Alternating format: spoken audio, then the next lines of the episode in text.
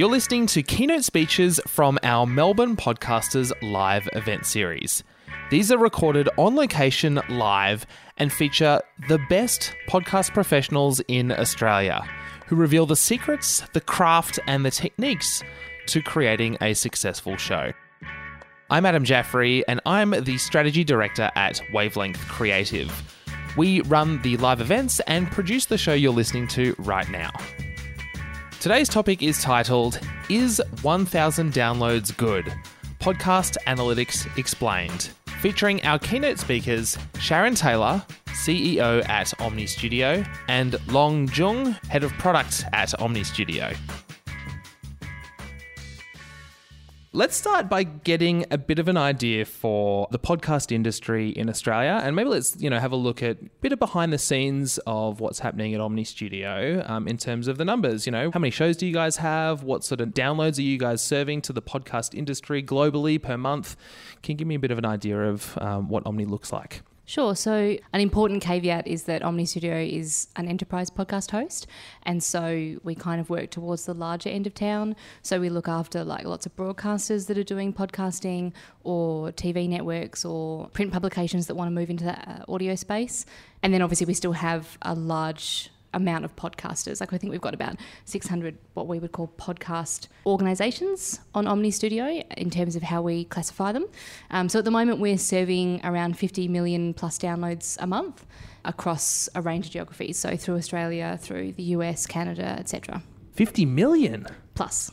Wow. The plus is really important, Adam. I can't stress that enough. Yeah. Um, no, we're solidly in the fifties, and like the growth at the moment is quite quite good. Like I think at the moment podcasting is this really hot space. I did something a little while ago and I made this reference to it being like Zoolander, where he's like, you know, oh, so hot right now. And that is podcasting, and everyone seems to want to get into podcasting, whether you are a hobbyist like garage podcaster, whether you're a media agency, whether you're a radio network. Like everything seems to be moving audio first. Um, smart speakers have kind of made that even another level above, like in terms of all these now brands and agencies that want to get into the audio space. So it's kind of like there's a lot of wanky sayings out there like the renaissance of audio and the golden age of blah blah blah blah blah, but it's true. Like it's a really active space, and yeah, it's it's the growth I think that not just us but most podcast hosts would be seeing is pretty astronomical at the moment. Um, let's talk about what a what an average podcast might look like on your platform, so that we can get a bit of an idea to you know help benchmark shows.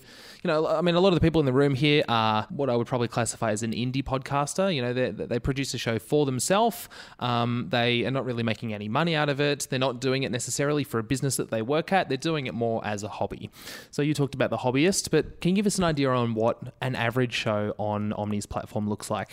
Sure. So we did this in two different ways in order to get the data out. So one was what we're doing across the board at Omni Studio, and the difference was pretty negligible. Like I was pretty astounded by what it was. So the first figure that we pulled was all orgs and like everyone that's basically doing something in the last thirty days. It was like seven thirty-eight, seven forty downloads in, per episode was kind of where our average sits.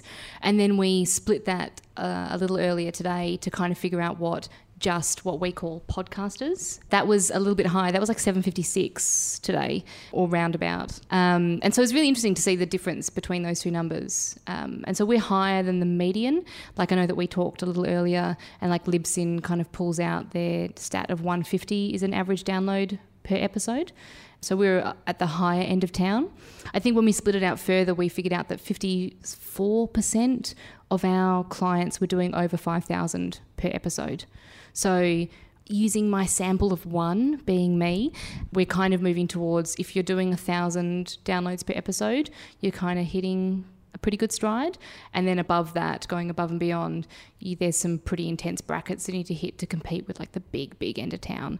But it all comes down to what it is that you want out of your podcast, I suppose. So I want to ask you a bit of a political question then. Um, if if you guys are doing about seven hundred fifty downloads per episode as an average episode on Omni's platform across all of your shows, and we know that Libsyn's doing about one hundred fifty, does that mean that Omni produces better podcasts? No, it means that the markets that we're chasing are very different. So Libsyn and Blueberry make a metric ton of money out of the fact that they have what we call the long tail of podcasters, right? And so they go after an end of town that, you know, at scale makes a lot of money, because if you're charging nine, twenty, fifty dollars per show and you have two hundred forty thousand podcasts, then you don't really care what downloads they're doing. You only care that the low end is subsidizing the top end because you're not charging bandwidth.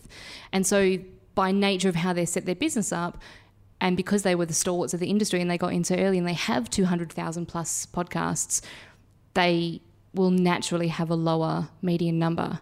Whereas people that were later to the game, like Omni Studio, even though we're like seven years old and we've been doing Omni Studio for three and a bit years now, we needed to figure out where we were different, and we're different in terms of we built a Ferrari and not a Honda, and so we go after the enterprise side of market, and they naturally will do bigger downloads just because of who they are. And so I don't know that it's indicative of, like, I don't want to dissuade people or kind of like make people really upset with what we're doing, but I think there's those things to be really mindful of when you're comparing apples to apples versus oranges. So um, if we kind of dig into like an average show a little bit more, um, we maybe look at a few different categories of, of shows through their life cycle or through their growth. Are there are there kind of brackets of um, numbers that shows will fall into? If we know that, you know, seven hundred fifty-six is kind of the average on Omni's platform, if you kind of dig into that a bit further, is there some that are kind of in a bracket of low hundreds and then um, a bit higher and a bit higher? What does that look like when you break it out? Yeah, so again, anecdotally, but most of what we see is that a lot of podcasters hover around the one hundred per episode mark, and you kind of hover there for a while, and then you might get to five hundred, and then you kind of hover there for a little bit longer, and then you might hit one thousand, and then you hit this peak where you're like going to twelve hundred, and then you go back down to eight hundred and you question why you lost two hundred downloads, and then suddenly you'll get to twenty-five hundred or three thousand, and then once you get to five thousand or ten thousand, and ten thousand seems to be the kind of new average, um, using bunny fingers again, sorry. Uh, to for people to kind of go, you know, this is where new live read sponsorships kind of come into globally in terms of the numbers people want to see you hitting as more professional players kind of enter the space. And then once you get past ten thousand, it's a little bit of a struggle to get to forty, and then you get to forty, and then once you hit that kind of sweet spot between ten and forty thousand downloads per app, you've got enough of a sample that people are actually talking about your show. You know, we all talk about how podcasts grow because of word of mouth, and one hundred people talking about your show will never have the same reach that ten thousand or forty thousand people will have. And so that's when you start growing to like hundreds, et cetera. And so as a show is going through this life cycle of, you know, um, going from one hundred to a few hundred to one thousand to five thousand, are there any things that you guys have observed in your professional opinion running a podcast hosting company that shows do to kind of ratchet up to that next threshold? There's probably a couple of different things. I talk a lot about the Kevin Costner mentality, which is field of dreams, if I build it, they will come, which has gotten me some pretty good traction. I know you're chuckling over there, but um, but it's true. So people kind of think, I'll just release a podcast and kind of go for it. And there's this kind of unfair aspect of the industry, right, where if you're X Y Z media company and you have X Y Z amount of traffic to your website every month and you release a podcast, straight out of the gate you're probably going to do better than most podcasters that are slaving away for ten or fifteen hours a week at it. And that's unfair, but that's kind of also life. Like, that's just the commercials of it, which, you know, doesn't make it suck any less, I suppose, for anyone. But most podcasters, you got to think about how people will find your show. Like, if you're just shouting into a void, come and find my show, and the only mouthpiece you have for that is audio, how will people find that audio if they're not already listening to the audio?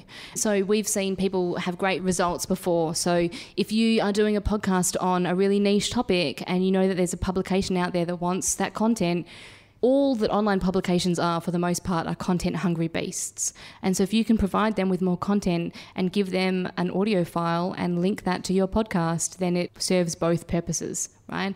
Even better to get syndicated or to get like a regular guest post or something like that, depending on what your content is about, obviously. You know, like, you need to kind of serve both masters, I suppose. Share it on social media. Don't just share a whole episode. Share like a relatable bite-sized clip and find out where these people are talking about that topic and go and engage in the conversation, and be aware that it's a slow and steady race, and that if you do it once and no one picks it up, you have to keep doing it. Like in the same way that it takes over a year to build a show past like a thousand downloads most of the time for the majority of people, you got to just keep chipping away.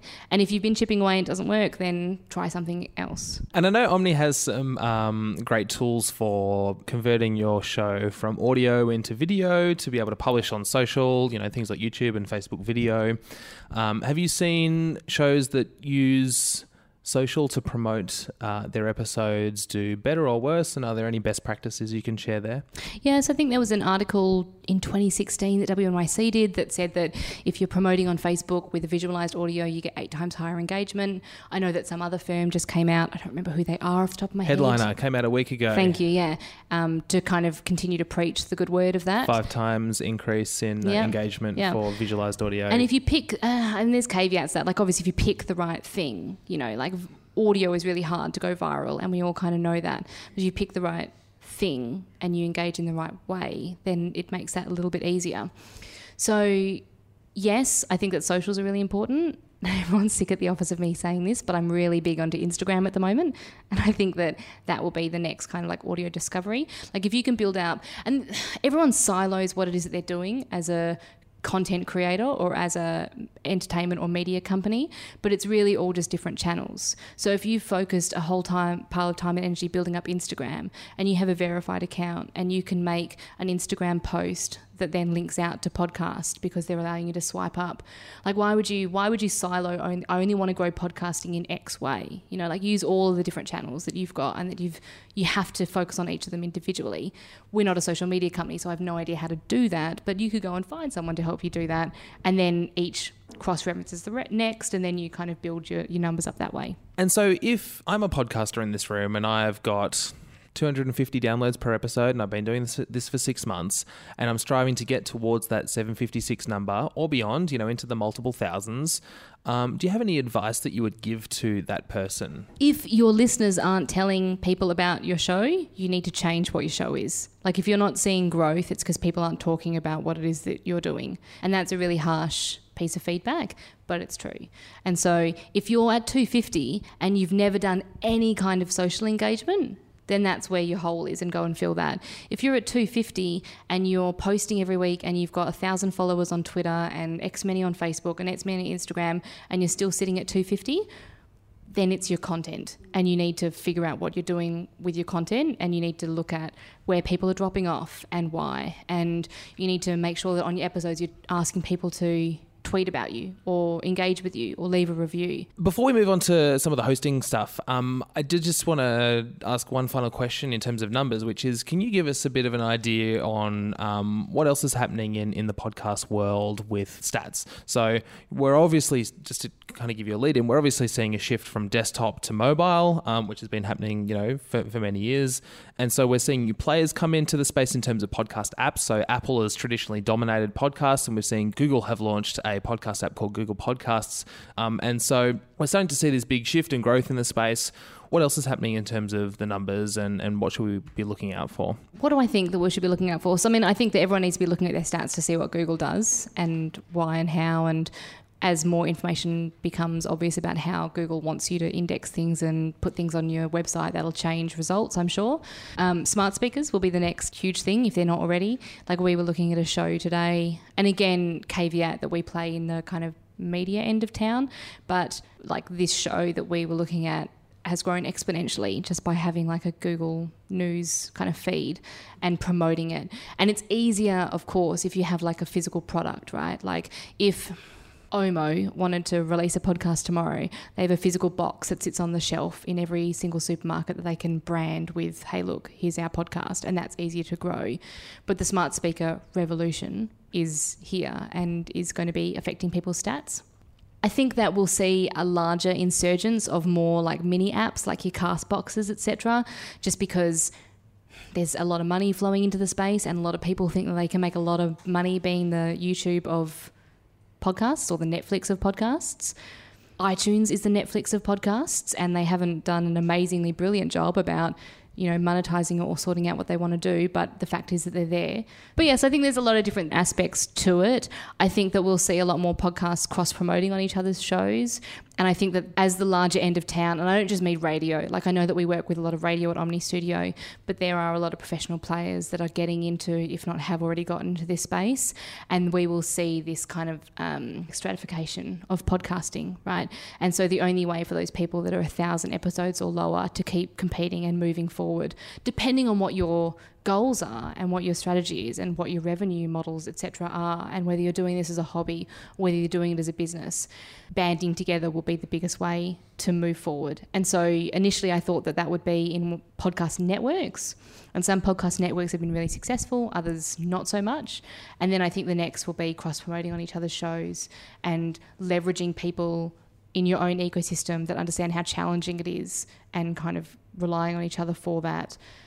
And then there'll always be the breakaways, right? Like those people that then get syndicated onto X Y Z online publication and then they kind of move out. But that's media. That's that's the market that we've all decided to play in, and so play the game. So I want to talk about media hosting. I think this is a fairly misunderstood area of podcasting. Most new podcast producers don't understand the importance of it, and flatly, they don't even understand what it is, to be honest. And so what I might do is I'm going to try and give my summary of what, like the most basic version of how podcast hosting works, and then Long, you're going to correct me. I have a great cake analogy as well that we can bust out later. All right. Well, you can go after me. There's kind of like four stages is how I describe, well, four separate things, right? First is you have your M P three file that you create, and then you upload that to your media host, whether that's Omni Studio or, or someone else. Your media host will create an R S S feed, which is basically like the lifeblood of your show. And then your your listener has a podcast app on their phone or in their browser or something, and then that browser or app will look at the R S S feed, which says, hey, we've got a new episode, and then goes and gets the M P three file from your media host. Not bad, yeah. What would you give that out of ten, Long? uh, six. Oh! welcome, welcome, welcome to my everyday. Uh, I think you got the fundamentals. Um, I think that's very uh, listener heavy, as in like how listeners get the new episodes. But there's a lot more going on behind the hood on how the analytics come in, how the advertising comes in, how the file gets distributed. And so I guess to break it down a little bit more, even in the first step, when you say you create that file and you upload it to us, a lot of podcast hosts, including us, uh, re-encode that file. So we take that file and we reprocess it uh, for a few reasons. One is to add additional metadata. So for example, when you add a title, when you add a description, uh, when you add custom artwork, we inject that into the file so that when you serve it into a, um, when a person downloads it, when it shows on an app, it looks really nice. It has all the beautiful graphics. And we do some other neat things like volume normalization, and so all your sound sounds really awesome. Uh, we do other things like adding chapter markers, so you can have, you know, different points uh, where people can skip to. So that's the first step. Um, the second step is, uh, I think you mentioned creating the... So I had M P three file uploaded to the media host, yeah. which is, I think, what you were just talking about. Mm-hmm. Then I said your media host creates an R S S feed. Yep. So creating an R S S feed. So in our system, we have a Notion playlist, and uh, for better or worse, that lets you kind of create lots of different collections of your files. So you can create a playlist for, of just your show. You can create a best of. You can create interviews. You can kind of break it up into however many uh, playlists you want. But we use that to basically build you um, a, a show. And so you can have your show as an R S S feed, and most shows would. They will submit that R S S feed to iTunes. There's some, you know, technicalities there of Apple Podcasts and Google Play and lots of different things have slightly different kind of um, ways of reading that R S S feed. And so you need to make sure that the R S S feed you create is compatible with all the different services and players. And then uh, obviously we also do things that are not just R S S feeds, like embeds. So if you wanted to play an episode on your page, that's not served by an R S S feed. And so we need to serve you a player or some other means that you can link people to the show. Um, and I think the third point was people subscribing to the feed and, and checking it. Um, so this one, I would guess, behind the scenes for us means that we use a content delivery network. And so we don't just serve this file on one server. That's that's not going to work if you have more than you know a few thousand people uh, subscribing to this feed. And so we manage all the infrastructure behind the scenes to make sure that the playlist, sorry, the I S S feed and uh, M P three episodes are available all around the world really, really quickly. And so we put this file all around the world to make sure that when a user clicks on it or when they open their podcast app, they can download the R S S feed in less than a few seconds. Um, and the same for the M P three files. And when you're serving terabytes and petabytes of these files, um, making sure these systems run really well, making sure they don't cost a lot of money, because obviously we charge our customers for the service as well, um, is a pretty big endeavor. And so it's great for individual podcasts who may be uploaded directly to like a web host provider or something.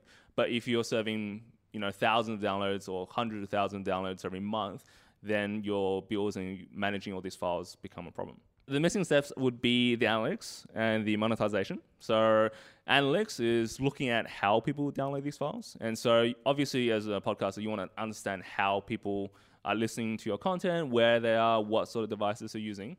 Um, and there's different ways of doing this, but the way we do it is every single time a user requests a file. So the app or website or whatever is trying to play this file, we record that, and we record uh, some technical information on what the user is using, what app they're using, what browser they're using, what operating system they're using.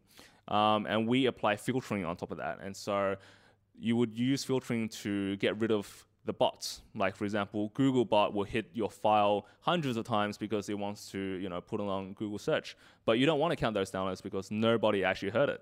That, along with lots of other apps that do really, really strange things. Like there's some Android apps out there that would download your file hundreds of times over and over again for no practical reason. um, and and even Apple Podcasts, uh, when you're uh, in one version, when you're seeking around in the file, it would re-download the parts that you already have heard. And so you would kind of duplicate your numbers. And so we apply a whole range of um, filtering rules and logic to make sure that the download count that we give you is the most accurate. And by accurate, we mean that a person has most likely heard this and not just kind of download for the sake of downloading it. So that's analytics. And then finally, monetization. This probably is more suited to the large networks that have lots of campaigns they need to manage. And so obviously we work with a lot of uh, advertising uh, technology solutions for podcasting. We integrate their uh, ad manager, their ad stitching server. Um, so it's possible that whenever a person downloads your podcast file, the correct ad for that person, whether that's targeted by geography or by time or whatever campaign that you want to choose, gets inserted into the file and gets served correctly, um, and to measure that correctly. So make sure that ad was correctly marked, that it was seen, and so the, the publishers can get paid and the advertiser can pay for that impression as well. Is now a good time to use my cake metaphor? Yeah, let's hear the cake metaphor. And then the audience can rate all three of our uh, descriptions. So I, I explained my cake metaphor earlier to the team and I was laughed at mercilessly. So my whole thing is, okay, you can upload to anywhere and there's servers and the server is the cake, right? And anyone can bake a cake. And sometimes people don't bake it overly well either. Um, and it's kind of weird and soft in the middle. Isaac's face is correct. Uh, and then the ho- podcast host over the top is the delicious icing and all the different like bits and pieces and cake decoration. And now you see why my staff laughed at me. You're welcome. That, that was really good, Long. Thank you for explaining, you know, in detail what's kind of happening behind the scenes. And maybe a good uh, little segue here is I want to ask, what is a download and how is that different from a listen when we're talking about podcasting? Correct. It's not anymore. It's not. Like I think that initially, and we were a part of this, was that there were a lot of hosts and things, cakes out there that were just counting. I'm not letting go of this, by the way, so strap in. I think there were a lot of people out there that were just counting like every time the R S S feed got pinged or various server things that Long will talk about in terms of technical things. And that was a download. And then there was this huge debate in the industry about a download versus a listen. Whereas now with I A B v two, um, even though I think it's a little bit too extreme um, in some respects, a listen is a download and a download is, is a listen. Like in my mind, right? Like, and I'm happy to have a debate on stage, but your thoughts? So I guess I'll just go to the technicality. So a download is a client or an app requesting a file from a server. That's the simplest and most kind of bare bones definition. And that can apply to any sort of file, not just podcast files. You can download application, you can download a video file, you can download an audio file. Uh, obviously, in the world of podcasting, uh, a download is an important metric because the way podcasting is set up, um, and that's set up by the spec, the R S S spec, a download is how you listen to a podcast. You download the M P three file. So in the current scheme of things, with Apple Podcasts being a market leader in how people consume podcasts, uh, there is no technical way of knowing when someone has listened to a podcast because the underlying system doesn't tell you that. Of course, you can infer that, you know, if someone is streaming this file, and by streaming, I mean they're downloading it in little kind of bite-sized chunks to play back at the same time as you're downloading it, most likely they're listening to this podcast because why else would you do that? But there is no sure way of knowing that they have listened to it. And so what the I A B guidelines you were just referring to earlier is trying to come up with guidelines that kind of give confidence to the advertisers and publishers to filter out some downloads that are probably not listens. And so you end up with downloads that are most likely listens. Okay, and one thing I think is also worth defining here is that a stream is identical to a download in the fact that a stream is just a progressive download. Yeah, so there's two ways of downloading a file. You can grab it all at once, like I want this file, or you can say, give me this file from start to finish in lots of little chunks and I'll play it as I download this. Okay, and so you spoke before about filtering, um, and you talked about bots and some things like that, um, and, uh, and and I know that, you know, different apps will request a file a different number of times and, and things like that. So basically, you know, you might be using Apple Podcasts and you press play on a file, and that doesn't just go and ask the server, you know, Omni servers for that file one time, and then it downloads it and says, oh, now I've got it saved on my app, and then you play it. It actually downloads a number of times, and it's requesting that file, you know, potentially twenty or thirty times over the period of time somebody's listening. I don't know what the, the proper number is. Uh, but probably not that high, but possibly. So if I can just draw one example, literally if you press the file in Apple Podcasts, press play, it would send what they call a head request. Um, and in layman's terms, that's kind of checking if the file exists. That's that's what it's doing. It does that once. Um, and it does it really quickly, and the server can tell that that was a head request, and so we don't count that. Next, what it'll do is it'll make a one-byte request, and what that means in simple terms is it's trying to figure out if this server can send me lots of little chunks, or does it have to send me the whole file. Most servers sends back little chunks, so you'll say, okay, here's one byte. That one byte is not enough to play any audio, so the, list, the, the listener can't listen to that. And then the Apple Podcasts app downloads from not the start of the file, but somewhere where the audio starts. So I don't know uh, if you guys know how big M P three files are, but there's all sorts of stuff in an M P three file that's not your audio file. That's got metadata, that's got artwork, and so your audio doesn't actually start at the very start of the file. And so it would kind of start somewhere around maybe a tenth of the file, and then you would progressively download the rest of the file. So that at least is three downloads, well, technically. But, you know, if the user switches from Wi-Fi to three G, or if they're going out of the network and they're coming back in, they're making more downloads because their download connection stopped and they're reconnected, and now they're resuming the download from uh, a new place. And so it could be, I guess, infinite amount of downloads, but practically it's around three or four. Okay, and so the reason I'm going so deep into the technical details here is because it really ladders up to the big question that I want to ask, which is, why should I host my files with a proper podcast media host rather than just throwing them up on my WordPress blog or on SoundCloud or on Amazon Web Services or archive dot org? I mean, yeah, so technically you can put your file anywhere and the file will be accessible by anyone. And so, yeah, there's no difference in where the file gets served from. The magic or the difference or the special icing on top is uh, is how different companies filter and present this information back to you. And so obviously you could, if you're tech savvy enough, to build your own kind of filtering mechanism on top of your server. And a lot of people have if they're, if they're big enough. But you do have to maintain this. Like the number of bots or the number of new apps that come out that have quirky behavior, and you have to be aware of them. You have to spend time and effort in figuring out what they're doing, what they should be doing, and how you should be counting it. Um, I A B, for example, releases new updates to these guidelines, and so if you, if they have changes, you have to accommodate for those. And so over time, uh, this will get progressively more complicated, and there will be more and more uh, systems in place to to make sure that, you know, this is more and more accurate. If you're willing to spend the time and effort into doing that, go ahead. But if you're not, but uh, it's but it's features as well, right? Yeah. So I mean, like, I'll name and shame SoundCloud. So SoundCloud still haven't implemented i O S eleven tags for like serialized content or not. Any proper podcast host lives and breathes podcasting on a daily basis because it's our business and it's how we make money. So why wouldn't you want to be with someone that lives and breathes podcasting? Do you know what I mean? Like, and I, I get reasonably angry sometimes about, I'm sure none of you in the audience do it, but like podcasters that spend thousands of dollars on microphones but don't want to spend twenty bucks a month on hosting. And you're like, why? When we're the ones that are serving your file and like we're the responsible party for it. Like, where is this? Where is SoundCloud making money off of you? And the truth is they're not. And so if you're on a free platform, you're the product. I'm sorry, but that's just how that's just how the world works. And so if you're happy to be the product, be the product.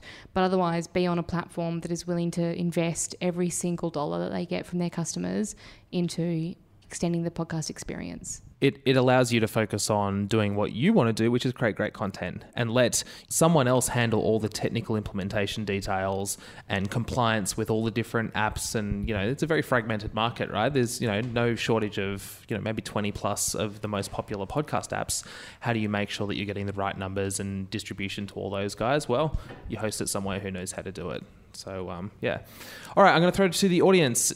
Who, has anyone got a question about stats, um, which we covered up top, about technical implementation of podcast feeds? Mark does, I'm coming with a the swarm microphone. Of hands has emerged from the crowd. A very small swarm. All right, thank you so much for being here, guys. It's been really, really good. Um, so in the new Audio Gold Rush, well done on being the company selling the shovels. Very well done. Um, when I got here to Melbourne about a year ago, I met up with Matt Saracini, who used to work at Omni. Just asked him about podcasting. I, I wanted to be a podcast host back then. Didn't happen until a couple months ago, so he sang your praises at Omni. And yet, after all that, I didn't go with Omni to do my hosting. I was wondering if you guys knew of this little company over in Austin, Texas called Fireside, and if they're on your radar at all. I have heard of them. I would be lying if I said that I knew what they did, so I'd be interested to know what they do. They do site hosting as well as podcast hosting, so it just it's really easy for me. Um, do you guys have anything like that on the roadmap? Not, not, not, not really, yeah. Uh, not, I don't think, to, to address your particular problem, yeah. But we do have plans for better customization of what we call our uh, share pages. And so you can have your own show page and you can upload custom artwork and custom colors and custom domain in front of it. But I don't think that would go as far as a complete custom website. Sharon, you mentioned earlier about smart speakers and how they were going to have a really big influence. Could you just expand on that a little bit? Because I... sort of get it, but I don't think I'm getting it as much as you're getting it. Sure. So I think, again, with everything in audio, there's layers of success and layers of like usage of things. So I thought that Apple HomePod was going to be the best choice for podcasts because it obviously one in goes with the other, right? Like they could build this beautiful ecosystem and listening experience. And I think that if you know what you're listening for, then that's really cool. I think that probably Google's doing a better job of handoff between apps, yeah, in terms of if you start listening on your phone, then you can go home and listen on your Google Home, et cetera. And so I think they've probably pipped them at the post, which is criminal given Apple have such like a, you know, sixty percent kind of market share of podcasting still. Oh, I was going to say it's also so easy. Like, for example, if you were to actually go through the process of finding, subscribing and playing podcasts on a phone, you know, if you have an iPhone, great, you have Apple Podcasts. If you have Android, you know, dig through the App Store, find it. Whereas on one of these smart speakers, you just literally say the name of the podcast and it starts playing it. Um, and so it's really, really easy to get started. Yeah.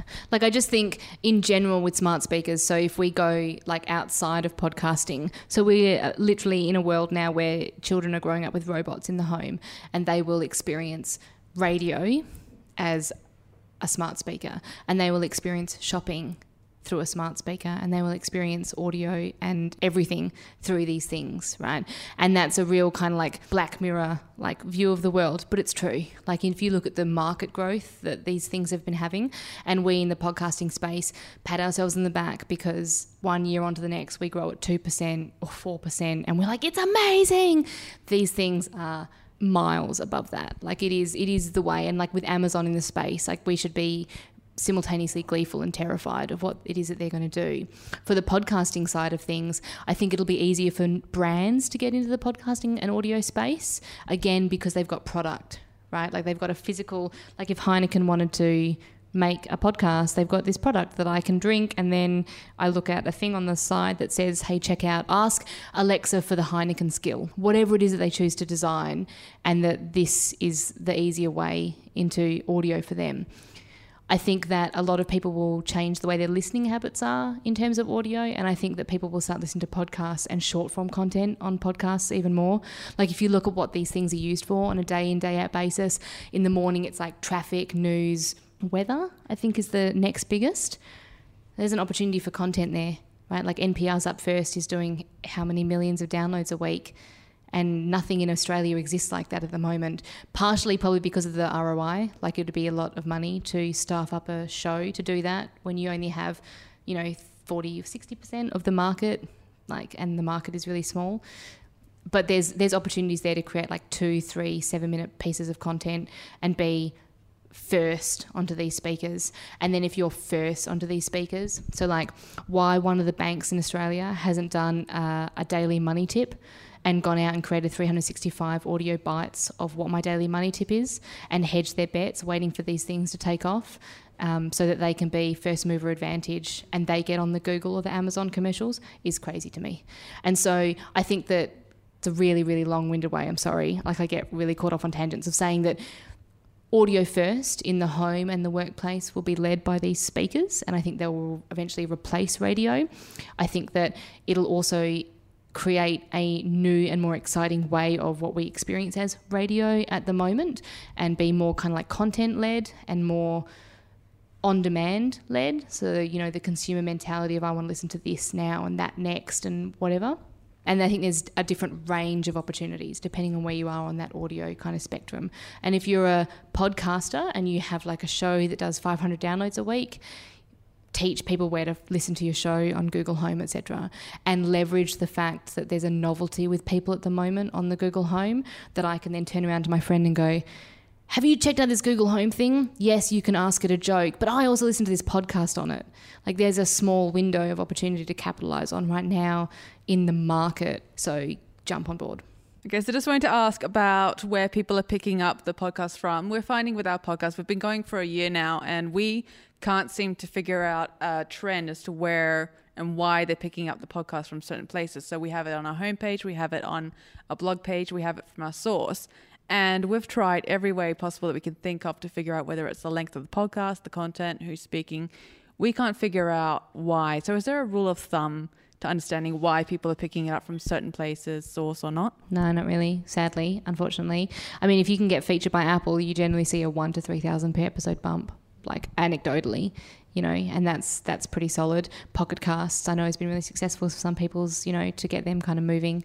It really depends on, like, I think that, again, with that Kevin Costner mentality, like, you need to figure out where you want to drive people to find the show and put all of your marketing effort into that. Like, if you only want to be found in Apple iTunes, push everything to iTunes, all of your collateral, all of your audio, all of your everything. You know what I mean? If you want to drive people to a closed ecosystem on your website, do that, you know, and figure out what those steps are before you, like, push it kind of everywhere. Thank you both for coming along, um, Sharon and Long. Amazing insights. Thank you for sharing some of your intimate stats and, and details that, you know, haven't necessarily been public in the past. So give them a round of applause.